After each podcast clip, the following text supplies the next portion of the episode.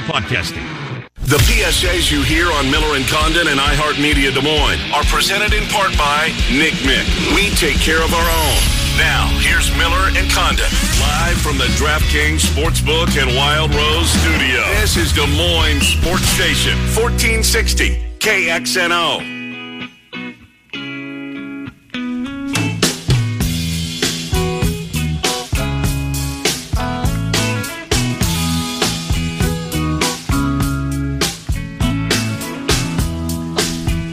Back, Miller and Condon in the 11 o'clock hour. 10 minutes from now or thereabouts, we'll speak with Tom Kakert, HawkeyeReport.com, get his take on uh, Purdue taking it to the Hawks last night. 36 points. 36 or 34? 36. 36. Uh, we'll do that with Tom, some football stuff as well. His signing day has come and gone. Get his take on Mark Dantonio, and I'll go around the uh, the Big Ten uh, with Tom Kakert, and then Matt Poston's Heartland College Sports about eleven thirty five. He will join the program. We'll talk Big Twelve with Matt Postins. Uh, there was some high school football news, Trent, that uh, that came out early this morning. I know there was a lot of folks that um, a lot of, a lot of schools, a lot of coaching staffs, a lot of uh, rep, uh, reporters that cover high school sports been waiting for this announcement to be made. So so help us out. Is you know on a scale of one to ten, is this a big? Earth uh, game changing announcement. Uh, help, help me out with this. I don't think so. I think in the interim, this is a dipping the toe into the process of the way maybe teams are going to be categorized going forward. Categorized going forward because we've heard the talk about different schools, different demographics, and the divide that we've seen here in our city between the suburban schools and the city schools, and how that gap continues to widen, especially on the football field in terms of numbers and just participation, those types of things. The the number continues to grow. What is it now? Oh, for their last 112 against mm. the sub- suburban schools for the city schools, and we've seen that. I think more than anything on the football front. Now that does go to other areas, but this is a football only conversation. Right. So, though they're not separating the classes, if you will, and making a 5A for the sub- suburban schools. Could they have? They could have. I think that is something that certainly will still be talked about mm-hmm. going forward. When does Waukee get their next high school? 2021. Okay, so we're getting close. So that is also the reason that you're seeing this just be one year that this plan is going to be mm, implemented gotcha. because next season we will have Waukee Northeast to go along with Waukee High School. Because of that, does that mean somebody shifts and goes down to the 3A level, or do they go to 42 schools? So it's 40 schools for this year will be playing 4A football. Districts are no more in 4A. Every other class, yes, but as we knew them, districts where you play round robin everybody are not together. Instead, you are put together with a group. Your group is not a round robin schedule where you play everybody, but it's just basically kind of a geographic placeholder. So, so in the district, you would play everybody. Right. In the group that you're assigned to, that doesn't necessarily mean you'll see the the other teams in your group. Correct. You will play, if you're Dowling Catholic, you will play the upper tier of your group. If you're Des Moines East, you will play the teams on the lower tier mm-hmm. of that group. You're also assigned two games from the state that are games that you didn't choose, but you're matched up with teams of similar ilk. So might the trend, uh, the distance between schools go away when it comes to that? I mean, might might a Dowling play a team? I'll use Bettendorf. Yes, yes, absolutely. That's something that the state could go to and put together. You're going to play them, and, and, and that think, would be a two year. So Dowling would go to Bettendorf, and then, and then they. Uh, I think that's what they will here? go back to when when the second Waukee High School opens. Okay. They'll go back to that two year scheduling agreement. But again, this is just for the one year. This is for 2020. I think Dowling had what was it? Waukee and Southeast Polk. their two kind of guaranteed games from outside of their group. You know they'll play Valley, who's outside of their mm-hmm. group, and you get some flexibility there. It's can you find a flaw? I can't. It's it's very difficult to kind of wrap. You saw me reading through it this morning. Uh-huh. I was very confused for a while trying to understand mm-hmm. because you're so used to you play everybody in your district. You see these groups. Okay, we're going to play everybody in your group. You don't play everybody in your group. So just wrapping my mind around it proved to be a little bit more difficult. But so strength of schedule when it comes to playoffs because if you're in Group A, we'll mm-hmm. call it. Yeah. And, you know, the teams at the top of it are having to play teams of their like, meaning, you know, teams that uh, usually have pretty good records. Yet a team like, we'll use Des Moines East since you did. Mm-hmm. What if they put together a good season because they're playing kind of the, I hate to say bottom feeders, those kids practice hard, but you get my point. Right, yeah. lower tier teams. Lower tier teams. So how will they how will they assign playoffs out of that then? That would be the negative, and that's something that dump, did bump into my mind because if you put together a nice six and three season, but your six wins are against teams that are you know one and eight, zero and nine, right? right. The RPI is strictly a schedule based formula. It has nothing to do with anything else in there, and because of that, yeah, there might be a team left out because of that RPI. Because though they have six victories, none of them are against teams with winning mm-hmm. records. Mm-hmm. That happens. I'm sure there's going to be more hand wringing. That's certainly going to happen. But three A, two A, one A, eight man, etc. Yep. No changes from what you've seen. Correct. Everything is going to stay the same with them. So that will be as you know it. There's moving inside the districts and things like that. But overall, the structure is the same. There's also been a lot of talk, especially outside of Class 4A, going back to a 32 team bracket come playoff time.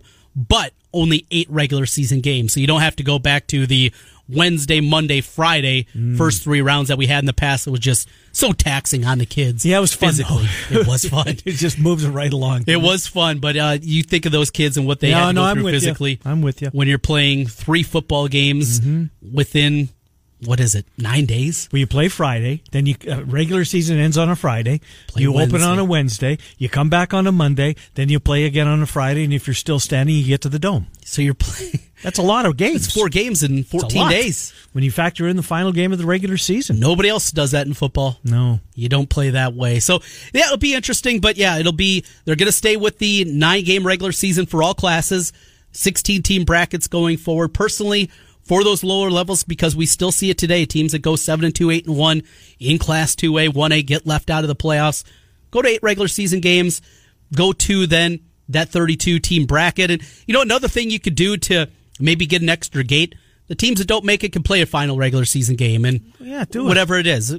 Maybe it's a couple 0 and 8 teams and you match them up and somebody's going to get a win yeah. in that final week. Whatever it is, right. Minnesota does something similar. Missouri does something similar for that final week. So everybody also gets to play nine games in the regular season. Uh, how are my Rough Riders coming out of this? Rough Riders looking good. That program continues to build. If they are the hope of the city they schools right now, that uh, is going to make that leap and maybe nip somebody this season. Got the right guy running the ship. No, no doubt. No, no doubt about that. All right, we'll take a time out. Tom Kakert will join the program.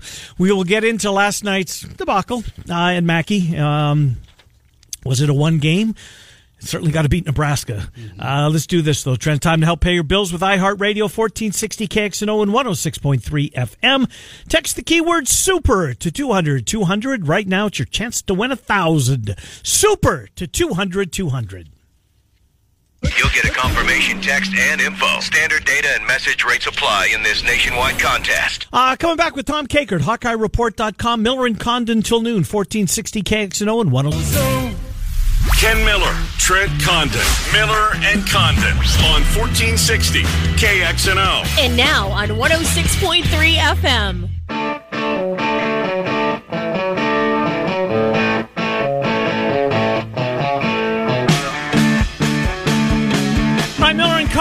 1460 KXNO, 106.3 FM, taking you until noon. Murph and Andy slide in at 2. The Fanatics at 4. Cyclone Fanatic radio program, I believe, on the air tonight as well. Let's talk some Hawks. We'll go back to last night. We will do some football as the uh, uh, late signing period has come and gone. Want to get into the Aussie punter, Tory Taylor. Yes so many of them in college football, Trent, and they are having a major, major impact on the game. Let's get Tom Kakert, Hawkeye Report in here. Tom, the bad before the good, and that was clearly on display at Mackey last night. I know a lot of folks are, a lot of the fan base is up in arms. Oh, here we go. It's the fan frayed. It's the middle of February and told you it was coming. I'm not one of them, uh, that sees it that way. I think that, you know, obviously it could be proven wrong. Let's beat Nebraska this week and uh, get that ship back on the right course. But uh, yeah, it was a bad game. It was a, it was a stinker. I think you draw a line through it. Uh, how about you, Tom Kakert? Yeah, I, I just think it was, it, it just, it, I, I compared it today to, um, Iowa got, it was like Buster Douglas and Mike Tyson, mm-hmm. where, where when, when Buster knocked Mike down, uh, and Purdue did that last night with that 17 point run, and Iowa was like Mike Tyson in that corner the rest of the way, just fumbling for the mouthpiece. I mean, they just they just didn't respond to it, and that's the first time I think really all year. Maybe you could say the DePaul game, but where they have just looked like uh, we just got hit. And then they and Fran said it after the game. They just kind of um, they didn't attack it right after that, and he took blame for that. Mm-hmm. Um, but they they tried to make up 17 points in one shot, and you just can't do that. quick shooting, taking bad threes, um, turning the ball over by trying to drive into the lane. They just did everything that you're not supposed to do, and that they haven't done all year to respond to that, and uh, just a little bit of panic and. Uh, but they haven't shown that all year. And let's face it, Purdue just played out of their mind. Yeah. I mean, they've 19 threes, shoot 55%. Now, some of them were open, but there were quite a few that they had a hand in the face and they were just knocking them down. So, uh, and I think Evan Boudreau is still mad that Iowa canceled his official visit at the last minute. Well, he sure played like it last night. My That's God. the kid that ended up at Dartmouth, right? Yeah, he ended up at Dartmouth, where his mom was the all-time leading scorer there mm. in women's hoops, and um, but Iowa had recruited him for a while, and then they had gone so far as to schedule an, uh, a visit, and then uh, at the last minute they pulled the plug on it and decided not to go on him, and ended up at Dartmouth and played there. Graduated early and grad transferred and has played the last two years at Purdue, and boy, he he played. He's been playing really well for them too. So it's not like it was an anomaly. Uh, I was talking to our Purdue beat writer uh, yesterday, and he he said he's just been playing really well. And he, the other thing, and I think Robbie Hummel might have brought it up after the game. If if Purdue had lost to Northwestern on uh, over the weekend, that maybe that that Purdue team just doesn't come out with that same sort of fire. Mm-hmm. He did bring uh, it up. I heard him say it. Yep. Yeah, I think it was Robbie that brought it up, and that was really a good point. That, uh, and I, I think I was just. This has been a tough stretch with four games in like you know ten, twelve days, something like that, and and they're coming off an emotional win uh, over the weekend, and I just, I just think they were they're a tired team because they're not getting much off the bench, and the the main guys are logging a lot of minutes. Maybe the the upside of of getting blown out is you got Joe Wieskamp, C.J. Fredrick, and Luka Garza off the floor and got them some rest. Yeah, got them off their feet after what playing those three games very tight last week, and now at least a little bit of rest with Nebraska coming in. And you'd hope you'd be able to run them out of the gym and maybe get a little bit more rest before a couple of road games next week. Tom, we talked about some of the ridiculous numbers that came out of the box score. Connor McCaffery minus forty in the plus minus metric, even Luka Garza minus thirty two. But uh, here's one for you. So, just to give uh, the listeners out there that aren't big advanced analytics kind of listener, Luka Garza this year and co-hosts is 118 in offensive efficiency. So basically 18 points better than the average player. Last night, three different players for Purdue were offensive rating 200 or better. Oh my god. It, it's unthinkable. It, it's unthinkable for one guy to do that in the course of the game. But Boudreau was 206. Stefanovic had to be one. No, Stefanovic, no, no. 144, which is still a ridiculously mm-hmm. good number. 249 for Jahaad Proctor. I've never seen a number like that before. And even Aaron Wheeler was 202. That was the embodiment of a team playing out of their mind. Well, Proctor didn't miss the whole game, I don't think. Yeah, he was he was really good, yeah. and um, you know, in the KenPom defensive rating, which I always look at, um, I would jump like uh, 20, 25 spots yeah. from where they were. They were in the like the low 90s, and now they're they're way up in the 113 range. They were 81 yesterday going into the game, 113 today. Yeah. This late in the season to go that many spots, it just can't happen. So let's look to Nebraska. It's a bad Nebraska team. They got Iowa over in Lincoln, but it's not just the Purdue game. You know, this Iowa offense has still looked clunky here over the two weeks, and being at home maybe covered up some of those deficiencies here. I told Ken earlier in the program today, Tom, to me, it's not just about winning this game and getting good feelings there. Getting this offense right. The schedule sets up here three teams that aren't very good defensively. This offense needs to get cranked up along with what we're talking about defensively. And that's where the the fatigue thing I think really hits them because they just haven't shot the ball great um, from the outside, and the first thing to go when you're fatigued is your legs, mm-hmm. and and they just have not shot it well. Uh, I, I don't think, at least, you know, CJ's been okay, Joe's been okay. Connor had the good game on Sunday, but he has not shot it well. Uh, they just haven't shot it great from the outside. Um, you know, Kriener has not played his best basketball. He, and he played okay last night, but he, he was he's been uh, it's been a struggle. Um, I just that's the thing I worry about is that they're just not getting a lot off the bench. I mean, Sunday it was 29 zip off the bench, and you know, if not for the garbage time points, it would have been uh, something similar, uh, not as bad, but um, you know, similar against Purdue. So they've got to figure out a way uh, to get their legs back, and uh, this is the end of that stretch, and then they'll get you know uh, several days off before they have to go. But then, it, looking ahead to next week, that Indiana game is you know a later game on a Thursday night, and then they got to play uh, Sunday at Minnesota uh, at noon. Mm. So it's a short turnaround. I mean, they'll get back late, late Thursday night prep on Friday, have to leave for Minnesota on Saturday. So um, and play an early game. So that's a that's a tough spot uh, for Iowa in that game. And Nebraska, the last time Nebraska won was against Iowa. Going all the way back, and here's yeah. the thing: they've. It wasn't too many weeks ago. Help me out with this, Trent um, they they almost had Rutgers beat at the rack. You Remember they that? They did, yes. And I think it was Baker that hit a big shot at the end of that basketball game. So they do. I mean, they do play well periodically. But look, Iowa should win that basketball game. Uh, Tom, let's switch over to yesterday football. You had a couple of opportunities to talk to uh, to talk football. I know uh, Coach Ferentz bet you guys. So help me out with Tory Taylor. I, I'm I'm anxious to see this kid. Australian punters are taking over college football. They just are. I mean, you they are sprinkled all throughout. Uh, Power Five conference rosters, and they seem to uh, be able to put it where exactly where they want it. And they're all, well, for the most part, uh, really good at their craft. How did they find this kid? Um, there is this. Uh, I guess it's uh, uh, you, it's fair to call it a company in Australia called Pro Kick Australia that has essentially been training and funneling these guys to uh, D1 colleges since the Australian punter thing has kind of taken off. And you look every year, and Tyler Barnes, the director of recruiting, said this yesterday. You look at the Ray Guy list every year, and it's littered with Australians yes. now every year. And uh, so, um, you know, Iowa works with that group, and like a lot of college programs do, and they found uh, Taylor there, and you know he's 22, so he's kind of a non-traditional student, but he's got four years of eligibility, and uh, LeVar Woods took the longest recruiting trip ever for an Iowa hmm. coach, I think, and uh, went down there to see him and to meet his family.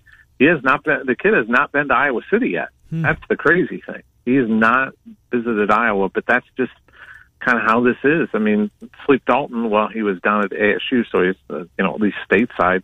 He didn't get to Iowa City until after he had uh, committed to Iowa. So, um, yeah, it's just, uh, you know, that's, that's where they're fine. That's where kicker punters are being grown these days. That's why Kirk was joking about that Dusty Dvorak quote that uh, you know train your kids to be punters kind of thing. There's a crisis in punting in America today. You know, Tom, uh, as you go through, yesterday would have been one of the busiest days of the year for you. Instead, it was very quiet. Uh, what can you tell us about the February date? And it's almost obsolete at this point. It is. It's uh, you know it, the, that day, uh, the the first Wednesday in February for uh, most of my time doing this has been the busiest day of the year. I mean, that's one of those days where I'm up till two, three in the morning. I'm up at six a.m. Uh, there's little to no sleep. It's just busy, and you're you're doing a lot of things on those days and trying to verify letters of intent and everything. That's gone now. It's just you know, uh, there's there's I I would guess probably 85% of the prospects, maybe more than that now. I, I know it was over 80 last year. Uh, signed in December now, and December is is the new February in, in recruiting, and so you're. Um, uh, yeah, Tyler Barnes had a funny quote where he said, "You don't want to be in a position after December where you're shopping hungry." which means you're basically taking grabbing anything Filling that's the cart, out there right. instead of yeah, and um, that's kind of where we're at in college football, where most of the kids have made their decision. Most of the schools have done all their work, and and there's you know a few high profile kids that'll hang out there, but for the most part, everybody's done uh, in the month of December. Hmm. Uh, your thoughts on Mark Dantonio? Uh, the uh, the timing of it was odd you know, he'd come out after the season and just, I mean, he was coming back. There's no ifs, ands, or buts about it. He says that the legal troubles and the stuff that cropped up the night before he resigned had nothing to do uh, with his decision. I uh, like that Geico commercial. I, am not sure his no, uh, Pinocchio's nose was growing or whether it wasn't, but uh, it just seems fishy, Tom. There, there's more to it than we know at this point, I think. Uh, there's absolutely more to it because why would he resign the day before signing day when he had kids that he was signing that next day? Uh, you just, uh, you know, let's not insult our intelligence, right. here, Mr. Dantonio. Uh, it's it's clearly something else that happened, um, and you know, there, there's just been a lot of speculation around that program. My sense, just just my own take, is Dantonio was probably told, you can go out on your feet or you can go out on your back. Mm. This is your choice. And I think he decided I'd rather go out on my feet and instead of getting canned. So uh, that's kind of how it all went down. And it was probably something to do with all the goofy things. And then, you know, obviously that the Curtis Blackwell story where, um, you know, he has testified to NCAA violations. And that was probably the straw that broke the camel's back I expect they're going to hire probably Luke Fickell here in the next day or so. Full circle with you, Tom. We'll finish up back on basketball, but on the recruiting front, I saw Rivals had an update talking about the class of 2023, making us all feel old. And of course, Bronny James at the uh, forefront of the conversation. But a kid in our backyard from Dowling Catholic, Omaha Biliew, have been able to call a couple of games this season. You can see the athletic ability. He's going to be one of the better players in that class and looks to be a top 10 player for 2023. He was in Iowa City for the Illinois game over the weekend. What can you tell us very early in the recruiting process for Biliew?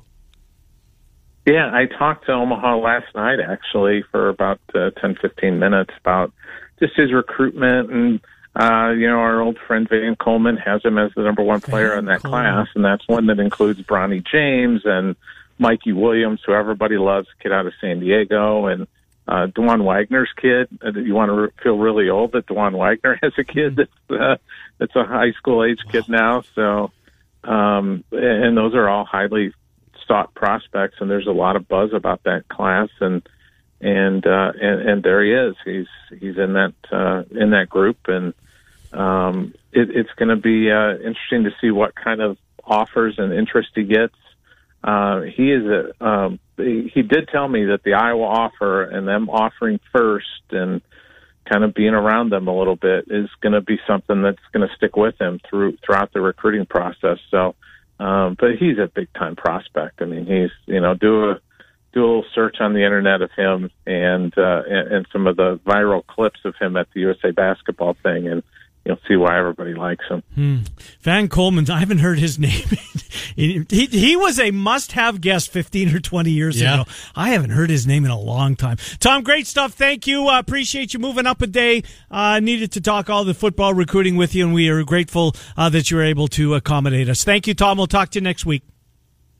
Okay, thanks for having me on, guys. Yeah, good to Bye-bye. talk to you. Tom Kakert, HawkeyeReport.com. Time out. Uh, Matt Poston's on the Big 12 next. Heartland College Sports. We take you until noon. 1460 KXNO and one. Next pre-owned vehicle for less. Ken Miller, Trent Condon, Miller and Condon on 1460 KXNO. And now on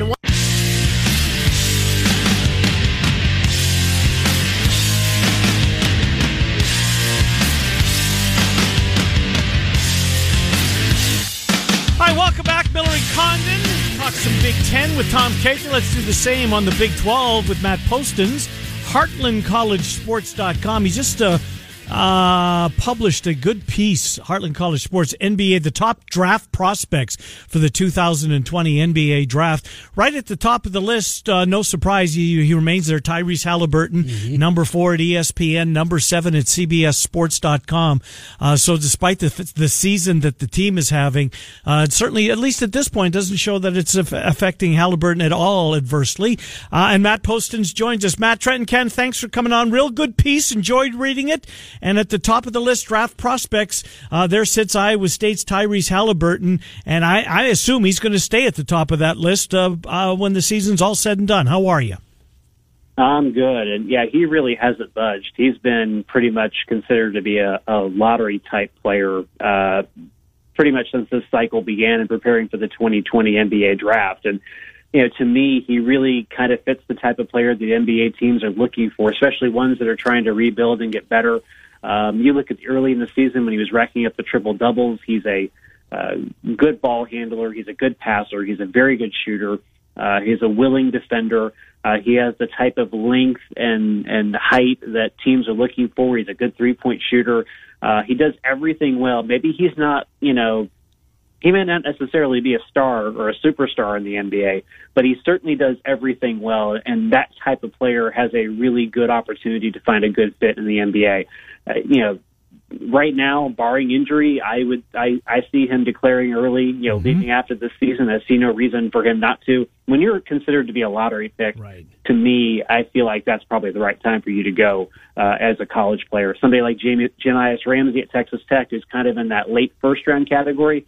He'd be a guy that I would recommend keeping just because the the back end of the first round draft in the NBA just becomes so volatile with trades and the international players that teams seem to fall in love with. He could easily fall into the second round, even though I think ultimately, uh, as good a player as he is, he's a first round talent.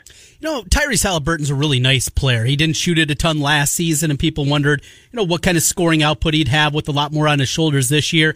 And he's answered the question there, but I understand he's a nice player. Why are the NBA guys so enamored with him, though? I mean, I, I, I don't know. I, there's just times that I watch him and understand the talent's there, the size is there, but then you see the weird shot. You look at a nine and thirteen team. You kind of wonder on that front too. Why is it that NBA people not just like him, but like him at this level? Well, first of all, most scouts disregard the record of mm-hmm. the team uh, it, in most cases because they're evaluating the player themselves mm-hmm. and they're mm-hmm. looking at that player three, five years down the road. And yeah, he's got that wonky shot. I, I I kind of liken it to Scottie Pippen to a certain degree. Pippen had that long delivery that wasn't necessarily as as quick as some of the players I think that you'd like to see shooting from three. But I think the fact that he's so accurate uh, as a shooter, that he can dribble inside and drive, that he he could play a two guard, he could play small forward, uh, he can play multiple positions, he can be a combo player for you, he can run the point too. Yep. Uh, so the fact that he has position versatility is going to be of interest to NBA teams. I think they like his uh, makeup overall, especially his mental makeup. He's a tough player. Uh, he's smart. He has a good basketball IQ. Uh, all of those are things that uh, NBA teams are going to look at and try to project over the next three to five years. I'm sure on their list is let's work on this shot a little bit, make it more repeatable.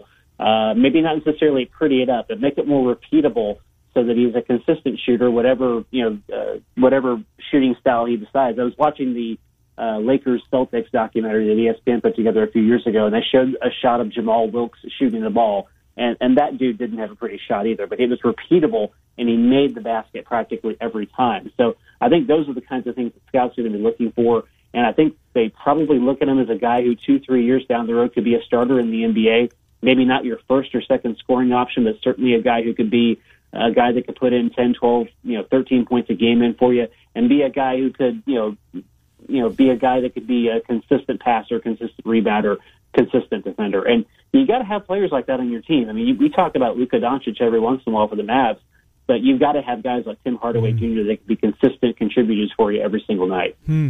You know, we uh, it's, it's, bracketology time. Is uh, I'm sure you're starting to pay more attention to them. Uh, Matt Matt Postins HeartlandCollegeSports.com. We're trying to find that fifth team in the in, in the Big Twelve. I mean, we're we're we feel pretty good about the you know the teams at the top of it, and Baylor and West Virginia, or Kansas, West Virginia, and Texas Tech. Who is the fifth team, and might it be I mean, it might not be anybody, but might it be Texas when it's all said and done? I, am starting to see, you know, Texas just. Then I thought they quit on Shaka Smart when they were in Morgantown a couple of weeks ago. I really did. That was embarrassing. And then they, I mean, they pulled one out against Iowa State this past weekend, and Iowa State's not very good. Um, might we be struggling too hard to find a fifth team? And and who is it in your mind? I think right now the fifth team is Oklahoma. Um, I, I saw them Saturday against Oklahoma State. Granted, OSU's not having a good season, but you know I saw a team that with uh, three legitimate scoring options that plays good defense. Um, that has some players that are coming off the bench now that are really starting to contribute nicely for them. Alondes Williams being one of them. Um, they're really good at home. They've been, you know, really subpar on the road. They're two and six on the road so far this season. And, you know, I, I think Oklahoma's history as a tournament team helps them. They, they, they kind of, I wouldn't say they snuck in last year, but they got in as a 10 or 11 seed last year, and I think they won their first game. So I think that helps them from a historical standpoint. I wouldn't rule out Texas making it because Texas does have some good wins on their schedule. They have some opportunities here to rack up, you know, upset a, a ranked team like a Texas Tech. They're playing Tech this weekend. Uh, Tech's not ranked yet, but they're just outside the top 25 at number 26, basically. Um, it's not a, it's a top heavy conference. I think everybody sees that. Um, there's even a little question in, in Jerry Palm's mind about Texas Tech and his last bracketology mm. on Monday. He actually had Tech as the, one of the first four teams out. I think that will change really fast because Tech has a, a slate of games the next three weeks against those teams that are below them in the Big 12. So they have a really good opportunity to build some momentum, rack up some wins, get up to 20 victories, and kind of get back into everybody's radar before they end up uh, with back-to-back games against Baylor and, and Kansas. So right now, I think no more than five get in. Um, and I think Oklahoma controls their own destiny more right now than Texas does, or even TCU, which also has a winning record. But because they played such a weak non-conference schedule, I think it's going to be hard for them to be considered. Kansas, a national championship contender. Baylor, I think you have to throw in that mix too. But the third team, West Virginia, what's the upside with this team? Huggy Bear, can he get West Virginia to their second Final Four under his reign here? He's had a lot of good teams, but rarely's been able to punch through all the way there. Do you see that much out of this squad? I think it's possible. Uh, in, first of all, I think the foundation of everything they do is on the defensive end, mm-hmm. and uh, you know when you have guys like Oscar Tshiebwe and Derek Culver inside who can play defense on the on the inside, and now that they've developed some good defenders on the perimeter, uh, they they can I think they can hang with anybody defensively. They're so deep. Huggins is using 12 guys a night, mm-hmm. and he's really using some interesting rotations and some interesting personnel deployments. And part of what that means is when it comes time to get into the tournament, he's going to have guys that are actually kind of rested. Uh, and some teams in, in the tournament field are not going to be able to say that.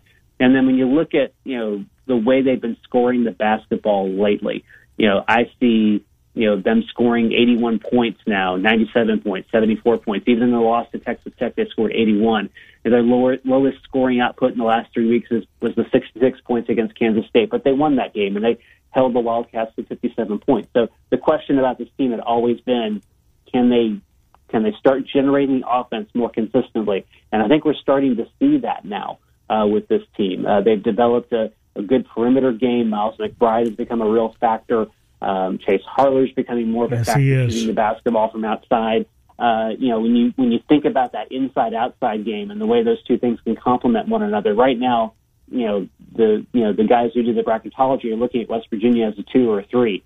Uh, that would put them in a really good position to make the Sweet 16. And if they're if they're hot at the right time, they could definitely upset some folks and and and maybe get to the Final Four. And you know, when you consider the way Baylor is set up and Kansas is set up and West Virginia is set up. I like Baylor and West Virginia a little bit more than I do Kansas. Interesting. And it's the defensive factor. Both Baylor and West Virginia play really good defense and that stuff kind of travels in the NCAA tournament. Indeed, it does. Yeah, that's Huggins' calling card. And you're right about Harler. Seems like he realizes uh, his career is coming to an end. He's about to run out of eligibility, as so many seniors do. Seems the light goes on in the month of February. You know, I'll finish up uh, with you with you here, Matt. We appreciate you coming on. Uh, I read your piece earlier in the week on Bob Huggins. That was one of the reasons I said to Trent, we got to get Postins back in here.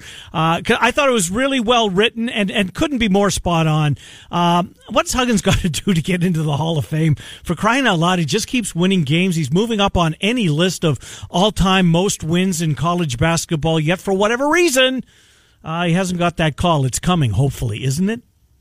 Yeah, I, I, I hope it's coming soon. I mean, I made the point in the piece that, you know, every uh, Division One coach in front of him on that list has at least one national championship. He's the only guy, you know, in the top seven that doesn't. Um, if you want to hold that against him, fine. But you know, nobody held it against Dan Marino when it came to the Pro Football Hall of Fame that he didn't have a Super Bowl when he got in on the first year of eligibility. Mm-hmm. Uh, there are plenty of players and coaches who are in the halls, halls of fame of college football and college basketball that did not win a national championship.